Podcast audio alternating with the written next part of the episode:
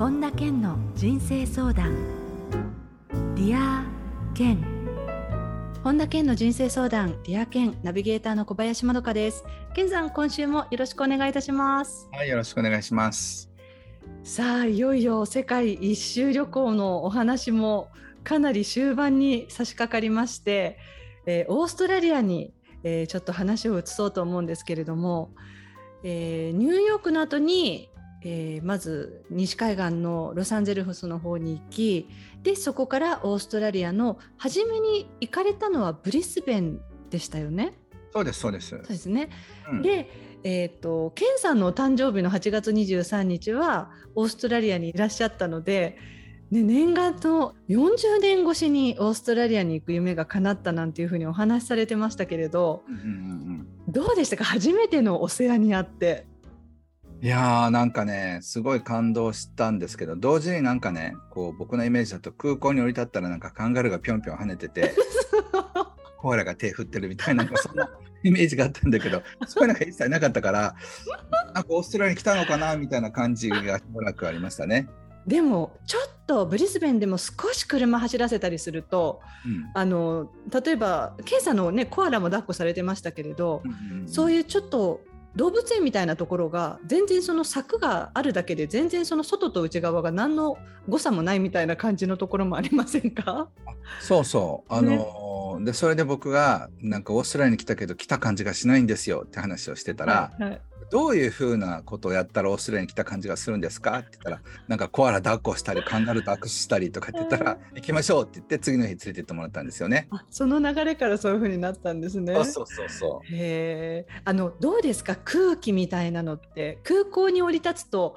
なんかアメリカはアメリカで独特のなんか香りってあるじゃないですか。オーストラリアはその街全体とか、やはりその自然な香りみたいなのしましたか？ありましたね。なんかオーストラリアだなっていう、それはすごくありましたし、とにかくね、英語よくわからなくて、確かまどかさんもオーストラリアに留学されてたんですよね。私はゲダイマイトを1年間やりましたよ。どこにいらっしゃったんですか？私はね、ブリスベンです。1年間。そうなんですね。そう、ブリスベンの大学とうちの大学が協定校だったので、協定でだから大学4年の時にもう就職活動を一切放棄して、1年間向こうにいて好きなことをやってたんですよね。あ、そうなんですね。グリフィス大学っていうのが私行ってた大学なんですよ。そうなんですね。そう、それのね、ネイタンキャンパスって言って、ちょっと山みたいな上にあるところだったんですけど、ゴアナってケンさん見ました？ゴアナってイグアナの大きい、ワニみたいなの小さいやつね。そう、ワニのちっちゃいのみたいなで、のっそり歩くのが、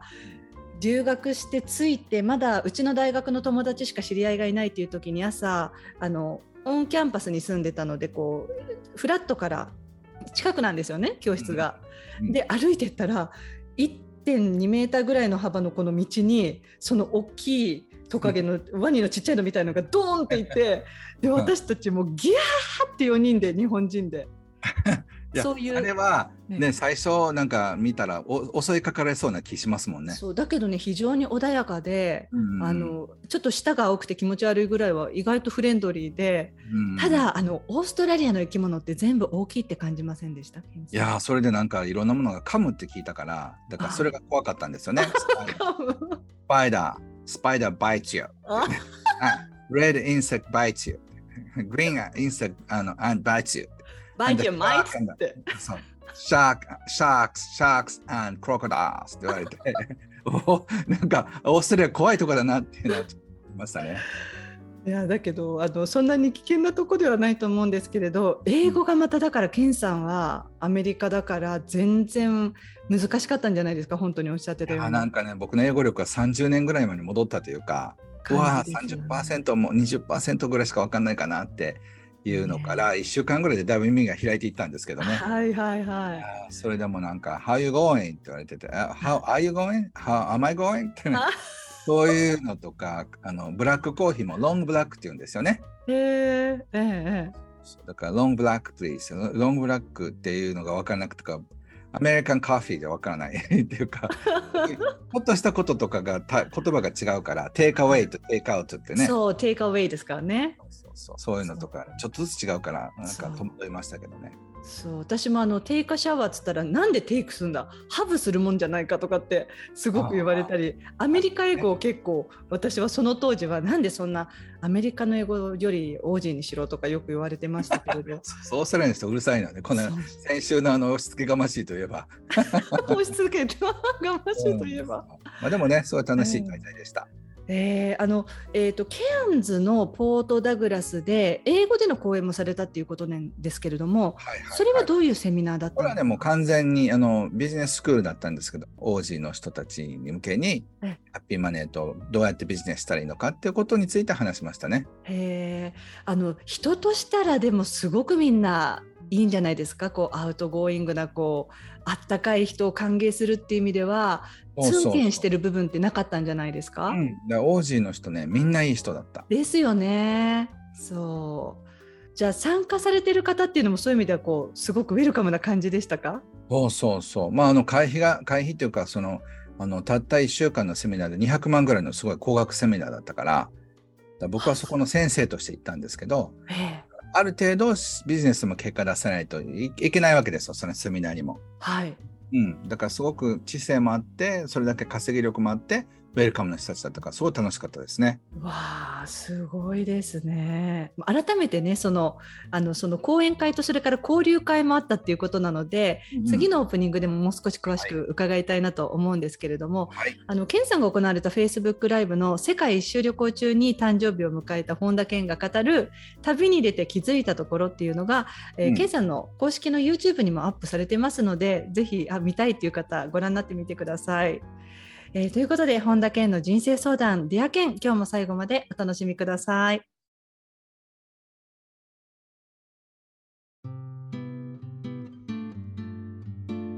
本田健の人生相談ディア健、続いては人生相談のコーナーです。このコーナーではリスナーの方からいただいた質問に健さんに立体話法でお答えしていただきます。それではラジオネームトミーさんです。質問をお願いいたします。はい、健さんこんにちは。こんにちは。いつもありがとうございます。今日は仕事で桁を上げていくためのマインドについて相談させてください。はい、現在おかげさまでやりたいことが形になってきて、仕事と時間とこの家族と過ごす時間のバランスが心地いい状態になってきたなという満足感があります。はい、ただもっと桁を上げて私も健さんのように世界に出ていく方をサポートしたいという思いがあります。うん、サポーターの才能を使ってこう桁を上げていくためにセルフイメージを高めてお役に立てる方と引き合っていくためにこうどうしたらいいのかっていうのがちょっと頭の中でぐるぐるしてしまうので、アドバイスをいただけると嬉しいです。なるほど。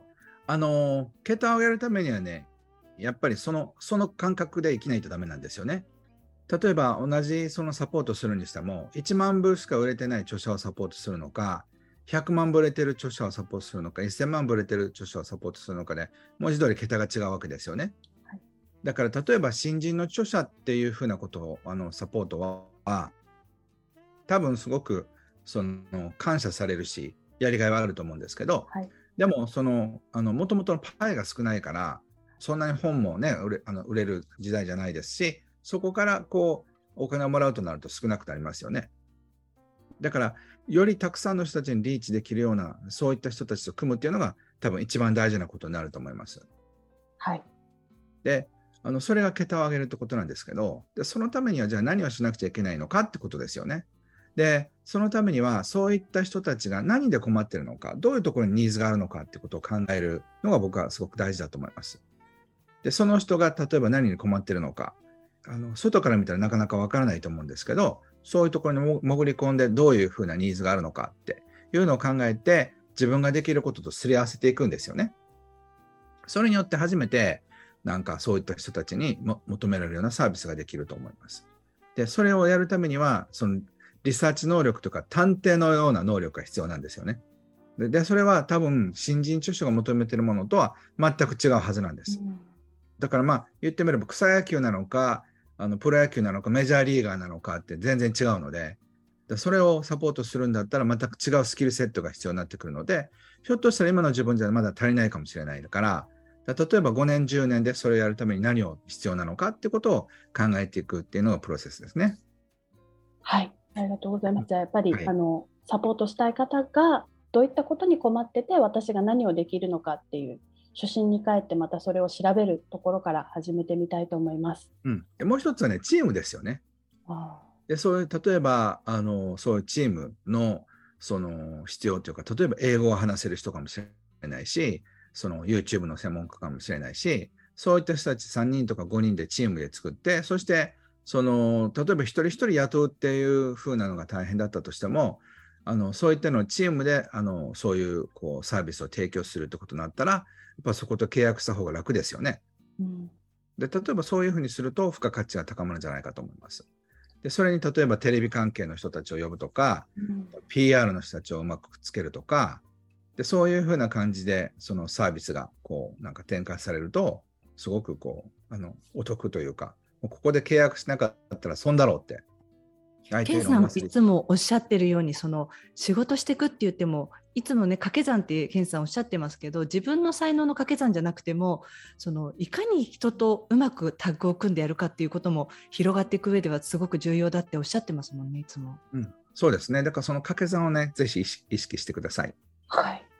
いやすごい自分なかった視点なのでやってます。ありがとうございます。はい、ありがとうございました。楽しみにしてます。どうもありがとうございました。はい、ありがとう。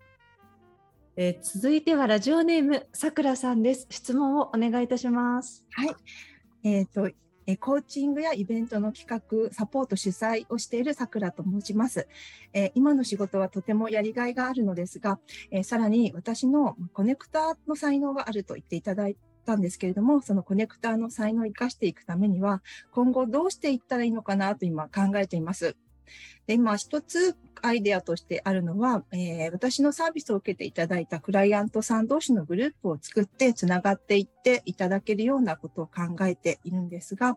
私の強みをもっと生かして今後活動していくためにはどんなアイデアが他にあるのかということを教えていただきたいなと思っています。よろしくお願いします。はい、ありがとうございます。まずね、自分の才能がコネクターだけではないってことを思い出してほしいんですよ。はい。自分の中に多分プロデューサーとかっていう才能もあるんだけど、コネクターって安全なんですよ。うん。その誰の被害にもならない。はい、ああ、そうですね。基本的に、はい、はい、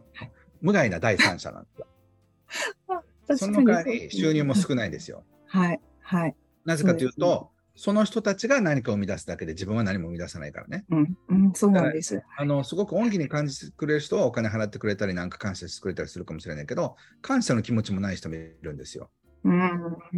はい。で本当にお金になったり、そしてさくらさんの場合は才能があるのはプロデューサーなんですよ。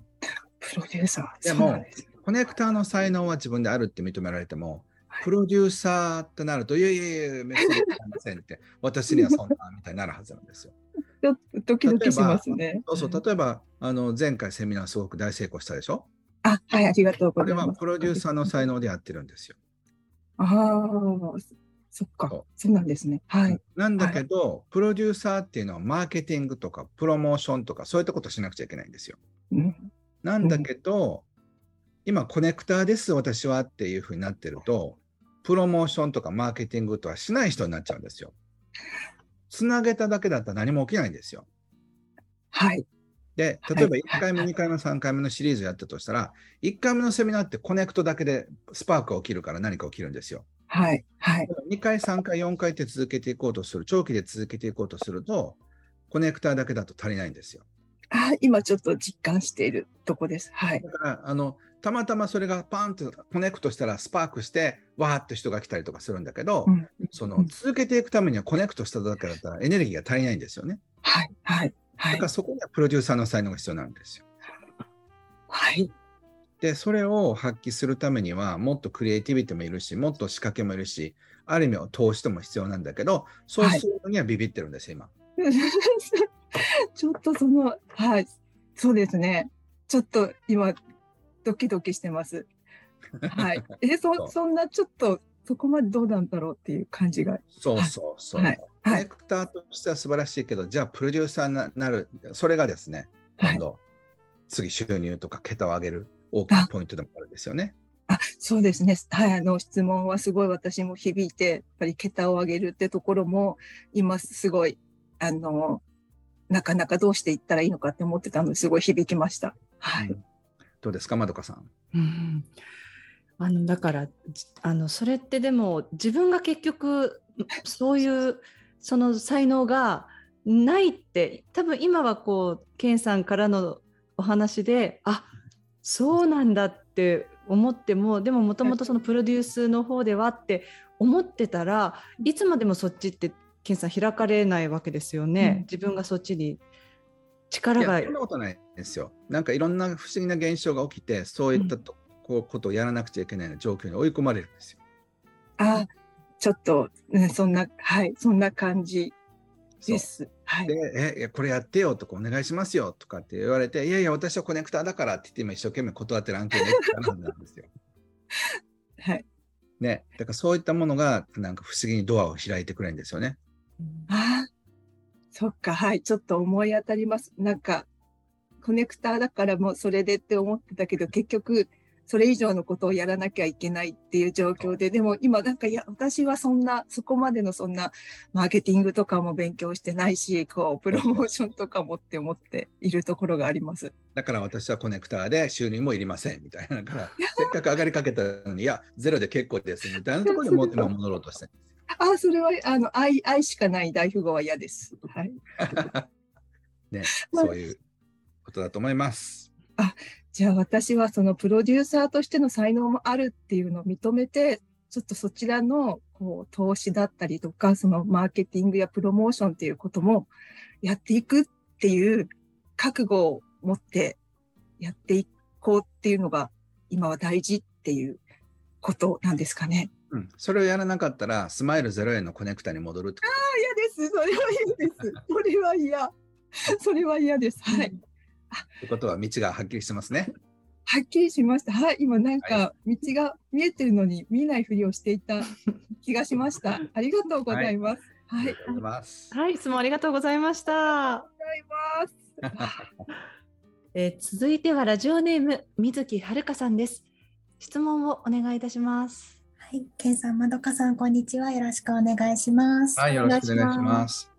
私の夢はストーリーとか文章で世界中の人を笑顔にするっていうのが夢です。ファンタジー小説を自分でも20年書いていて、最近では臨床心理士の経験を生かして電子書籍の執筆でライフワークとか自分史を書いて思いを表現したい人のサポートをしたりとか、誰でも絵本のストーリー作りができるセッションをさせていただいたりしてます。なんですけど、私自身が自分を表現するのが本当に怖いなって思ったりもします。どうせ私が言っても誰にも伝わらないって思ったりとか、ちょっとした言葉で相手の方を傷つけたりとか誤解されて怒らせたりするぐらいだったら、もう何も言わない方がいいって思ったりもします。なるほど、はい、じゃあ全部やめちゃいますか？やめません。なぜかって言ったら、もう作家になるとかっていうことをね、もし進んでいくとしたら、はい、じゃあ誰かを傷つけたり、まあ、極端に言うとそのメッセージでこう苦にして自殺する人だって出てくるかもしれませんよね。はい。だからそういうリスクを絶えずあるっていう意味で、自分のメッセージを世の中に出していくっていうのは覚悟が必要なんですよ。はい。だから誰かのことを傷つけたくないとかっていう気持ちはよくわかりますけど、うん、本当にそう思うならそういう人は作家には向いてないんですよ。うん、そういう人はカウンセラーになるべきで、自分の意見を表に出すべきじゃないんですよ。はい。だからもう一回自分で本当にね、それやりたいか、誰かを少しでも気つけてしまうんだって嫌だって思う人は、メッセージを発信するべきじゃないんです。黙っといた方がいいんですよ。はい。まずどう思いますか？そう思います。で、どうせ私がいいことが分かってもらえないっていうふうに思える人も作家にはなれないんですよ、うん、誰か私のこと分かってくれっていう、こうなんか発狂みたいな、分かってくれみたいなエネルギーがなければ、やっぱり人は聞いてくれないんですよね。だから自分の中にあるその人を傷つけたくないって思いとか、なんかそういう分かってもらえないんじゃないかっていう思いが強ければ、僕は作家にならない、文章を書かない方がいいと思います。でも文章を書かないってことを考えたらどうですか、はるかさん。そんな人生すっごい嫌です。めちゃくちゃ嫌です。それはダメでしょ。嫌です。ってことはなんか人を傷つけても何やっても私は書きたいって気持ちがあるってことなんですよ。あります。それは認めたくないんですよ、自分のエゴイスティックな気持ちを。違います？はい、うん、だから今日認めてほしいのは、私は人を傷つけても嫌がられても書くっていうふうに宣言することなんです。どうですか？はい怖いですね。そう、じゃあやめますか？嫌です。やめません、はいうん、多分それが怖かったから多分臨床心理士やってたんでしょうね、私きっと。今思いました、お話を聞いていただいて全部つながってるでしょ。はい。さあどうですか？私は人を傷つけても人に何て言われても文章を書くって。私は人を傷つけても人に何と言われても文章を書きます。はい。そしてそれがね、そのパート力強さが人を癒すこともあるんですよ。もちろん気づけることもあるかもしれないけど、どちらかというとね 99.999% は人のパワーになると思います。でね、もしそれで傷つく人がいたとしても読み間違ってるんですよ。それ違いません？うん、結構なんか小説でサイト載せても本当正反対の感想を言われたりして、あれ私これ言いたかったんじゃないんだけどなっていう。そうそう、それはその人の読み方であって全くはるかさんの言ってることと関係ないんですよ、うん、はい。なので自分の進む道、自分の本当のエネルギーを大事にしてください。そんなね、なんか傷つけるんだったら嫌だとかっていうのを言ってる場合じゃないんですよ。傷つくなら傷つけって、これが私の道だっていうので言っちゃってください。はい、もうね、一生ねこう文章を書いちゃダメだっていうふうに言われたら、そんなんだったら死んだ方がいいでしょ。もう嫌です、そんなの嫌です、考えられないです。だからもうそれが自分の命だっていうふうな気持ちでぜひ続けてください。うん、それだけエネルギーがあると僕は思いました。ありがとうございます。来月サッカー合宿も行くって決めたのでそうなのね、はい、じゃあやっぱり書くんじゃないですか。はい本当に来月楽しみにしてます。素晴らしい。ぜひね、同じような人たちとね、やっぱりこう仲間で集まると、そうするとね、やっぱまた気分も変わりますよ、ねありがとうございます、はい、質問どうもありがとうございました。続いてはラジオネーム千代さんです。質問をよろしくお願いいたします。こんにちは、千代です。よろしくお願いします。よろしくお願いします。現在スペインにいまして、モデルや女優として活動していきたいんですが、自信が持てるように。ありがとうございます。小さなことでも自分の今夜中の2時53分ですそんなさ、夜中の3時に起きていただいてありがとうございます。とんでもないです。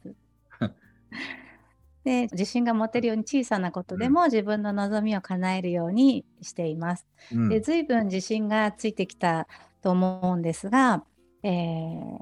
また感謝を感じて伸びやかに過ごすことができるようになってきてると思います、はい、さらに自分の内側から光が放てるようになるにはどのようなことに工夫したらいいでしょうか。けんさん、お聞かせください。なるほど。もうすでに輝いていらっしゃると思うんですけど、どちらかというとその輝いた後に何をしたいんでしょうか。はい、私は子供が2人いて、長い間専業主婦の時間があったんです、はい、でその結婚する前は美容業をに携わっていて、綺麗にするお仕事をしてたんです、ね、はい、ネイルをやったり美容師をやったりっていう、でそのお仕事の中で自分がスポットライトを浴びたいっていう気持ちが芽生えて、で一度コーヒーのクラウドファンディングの CM に起用させていただいて、スペインの方で出た経験がありまして、その時になんで私がそのモデルや女優業をしたいかっていう理由が分からずに参加させてもらったんです、そしたら周りがプロの方たちばっかり で母親っていう私ではなくて、千代本人っていう意見を求められたんですね。アジア人ということで着物だったんですけど、衣装は着物のアドバイスからそういうのをいただいて、アドバイスしてくれない一応みたいな感じで、こう結構対等な感覚があって、まさに時間がないので僕は一番大事なことを話しますけど、そうするとね、はい、まだやっぱりこう 輝きたいっていう先に何が見えてると思うんですよ。でその女優業で輝きたいっていうのであれば、ただ単に内面から輝くってことじゃなくて、もう少し具体的なアプローチも必要だと思うんですよね。だからその本格的なそちらに行くためには、その輝くだけでは足りなくて、はい、もう少し具体的なコネクションとか、はい、実際の動きが必要だと思います。なので、はい、瞑想したり輝いてたからといって次の段階に行くことではないので、多分プロデューサーと知り合ったりとか、そういう斡旋業の人たちと知り合ったりだとか、はい、具体的なそのステップが必要な感じがしますね。はい、今登録はして、事務所に登録をして、オーディションを受けている段階にいます。うんうん、なのでそこがやっぱりこうなんていうんですか、はい、このなんていうのかな、オーディションっていうだけじゃなくて、こう、うん、具体的にやっぱり知り合っていく、そのオーディションっていう表のルートだけじゃなくて、はい、もう少し個別のルートで入っていく、はい、なんかそういうふうな道がすごく大切なんじゃないかなと思いましたね。はい、あとはね、とにかく心から楽しめるかどうかってことだと思います。で、自信がないかどうかっていうのはね、実はあんまり関係なくて、その自信がなくても楽しむことってできますよね。はい、そうですね、自信があるかないかばっかりいくとね、なんかない方にフォーカスしてしまうんですよ。でも自信がないけど、私これを心から楽しもうっていう人は最も輝きます。あ、なるほど、だから自信がなくてやばいなとかダメだなと思った時に、でも楽しもうと思ってください。はい、わかりました。楽しむのにね、別に資格も必要ないし、自信も必要ないし、経験も必要ないんですよ。それがね、すごく魅力を作ると思います。はい、ありがとうございます。はい、千代さん、時差がねある中で一生懸命起きて待っていてくださったと思うんですが、本当に参加してくださってありがとうございました。このワクワクをぜひ演劇に使ってください。はい、わかりました。ありがとうございます。ありがとうございました。おやすみなさい。ということで、人生相談のコーナーでした。けいさん、ありがとうございました。はい、ありがとうございました。本田健の人生相談ディア健。続いてはハッピーライブラリーです。皆さんが人生を幸せにより豊かに過ごせるための特別な一冊をご紹介しています。それでは最初の一冊目ご紹介ください。はい、英語は最初の10秒でということで、小池理央さんというニューヨークのスタンドアップコメディアンの人が書かれた本ですね。スタンドアップコメディアンのケンさんはお知り合いなんですか？ね、この方とはその人の紹介で今度はするんですけど、すごく楽しみにしてるんですよね。で、読んでみたらすごくなんか面白いというか、まあ、スタンドアップコメディアンだからその英語でやってるわけですよね。で、その方がこうやってるのが僕はすごくもう個人的にも勉強したいっていう、そういうモードだったんですけど。ぜひね、シビアな英語の世界でしょうからね、ご存知なのはね。そうそう、だからすごく勉強になりました。はい、ありがとうございます。こちらの一冊も皆さんチェックしてみてください。続いての一冊を教えてください。はい、自分を整える、手放して幸せになる40のこと、長町茂久さんが書かれた本ですね。はい、この手放してっていうのは断捨離でもそうですけれど、やっぱり何か手放さないとずっと全てをこうホールドしておくと何か動き出すっていうのはないんですかね。そうですね、やっぱりこう自分がこう整理整頓されていくためには手放すことが必要ってことなんでしょうね。長松さんは以前もこのコーナーでも健さんご紹介されたことがありましたよね。そうですね、もうでも紹介する必要もないぐらい今本がね、世界的にこれから広がっていくんじゃないかと思うぐらい今ね、日本でトップになって僕のその家族ぐるみで付き合ってる、著者の一人なんですけど、こう300万部もね累計がこう増えてきて、これからすごい楽しみな一人でありますよね。はい、ありがとうございます。このコーナーではあなたからのおすすめの一冊も募集しています。dearken@ioffice.com までお送りください。以上、ハッピーライブラリーでした。それでは健さん、今日の名言をお願いいたします。自分を励ます最上の方法、それは誰かを励まそうと努力することだ。マーク・トウェイン。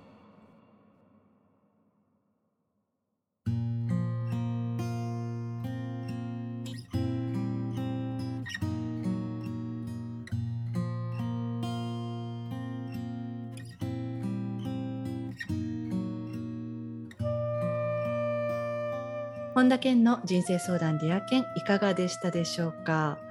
いや、その健さんがそもそもオーストラリアにね行かれたことがないっていうのが、多分聞いていて、ってこんなにいろんなとこ行ってるのに健さん南半球オーストラリア行ってなかったんですかって思う方が多いんじゃないかなって思うんですが、なんかね、観光に興味がなかったっていうのと用事がなかったんですよね。用事がなかった悲しいオーストラリア。なんかこうそういう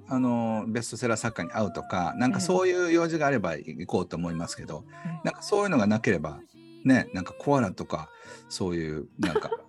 見に行っても仕方ないなみたいな、そういうこうなんか実利的なところから見てオーストラリアってなんか観光の場所っていうイメージだったんですよね。はいはい。健さん、ちなみに食ってどうでした？オーストラリア食事美味しかったですよ。美味しかったですか。うん、私が知ってるオーストラリアはもうはるか彼方昔のことなので、その当時、うん、それこそ普通にみんなが食べてるものってミートパイとか、はいはい、バーベキューしようって言って、すごくワクワクして大学のキャンパスでウェルカムバーベキューやろうとか言って、留学生たち私たち呼ばれていったら、すごい大きいソーセージをただひたすら焼いて食べるみたいな感じだったりとか確かに、ね、割とね、イメージがバーベキューっていうとああだよねっていうのから、あ、そうなんだみたいな、結構食のギャップっていうのは当時感じたんですけれど、うん、やはりどんどん観光客が増えてって洗練されてきたと思うんですよね、オーストラリアも。それはそうかもしれませんね。でも一般家庭はまだまだ普通の質素な感じなんじゃないですかね。あ、そうかもしれないですね、うん、そう。でも確かブリスベンも私の知ってる頃より後で大きな洪水があったんですよ、あそこの川が。そうなんです、そうなんです。そう、うん、だからニュース見た時も自分の知ってる景色だったからすごくショックだったんですけれど、うん、まさにあそこの川のすぐ近くのコーヒークラブで私アルバイトしたりしてたので、シティホールがあったり一番中心地だったんですよね、うん、そこがもう壊滅的な打撃を受けてしまって、だからそう、健さんがご覧になったのはまたもう本当ブランニューになって、私の知らないブリスベンと健さんは会われてきたんだと思います。だからそうなんですね、ぜひまたご家族で行ってみてください、行きたいなって思いますけれど、うん、また聞いてる人もねいっぱいいるから、お母さんが行くって言ったらキャーってなりますよ健さんに便乗してそういや、だからブリスベンですごく僕知り合いができ友達ができたから、うん、だからいろんな人たちがねウェルカムしてくれると思います。あーねー、はい、ということで来週もちょっとまたそのオーストラリアつながりのお話伺わせていただこうと思いますので、よろしくお願いいたします。はい、はい、ありがとうございます。さて、本田健オンラインサロンでは毎月980円でサロンメンバーのみが視聴できる健さんのオンラインセミナーや特別ゲストとの対談などさまざまなコンテンツを配信しています。毎月100円で600回以上のディア健のバックナンバーが聞き放題のディア健プレミアムがポッドキャストで配信中です。ボイシーでは毎朝無料配信中の本田健の1分間コーチング、また最新情報に関しては公式ホームページや LINE アットからご覧になってみてください。それでは健さん、今週もどうもありがとうございました。はい、ありがとうございました。ザドゥの風は歌い続ける。ここでお知らせです。10月22日土曜日、直感力を高めて運命を自由に創造する方が開催されます。詳しくは本田健公式ホームページよりご確認ください。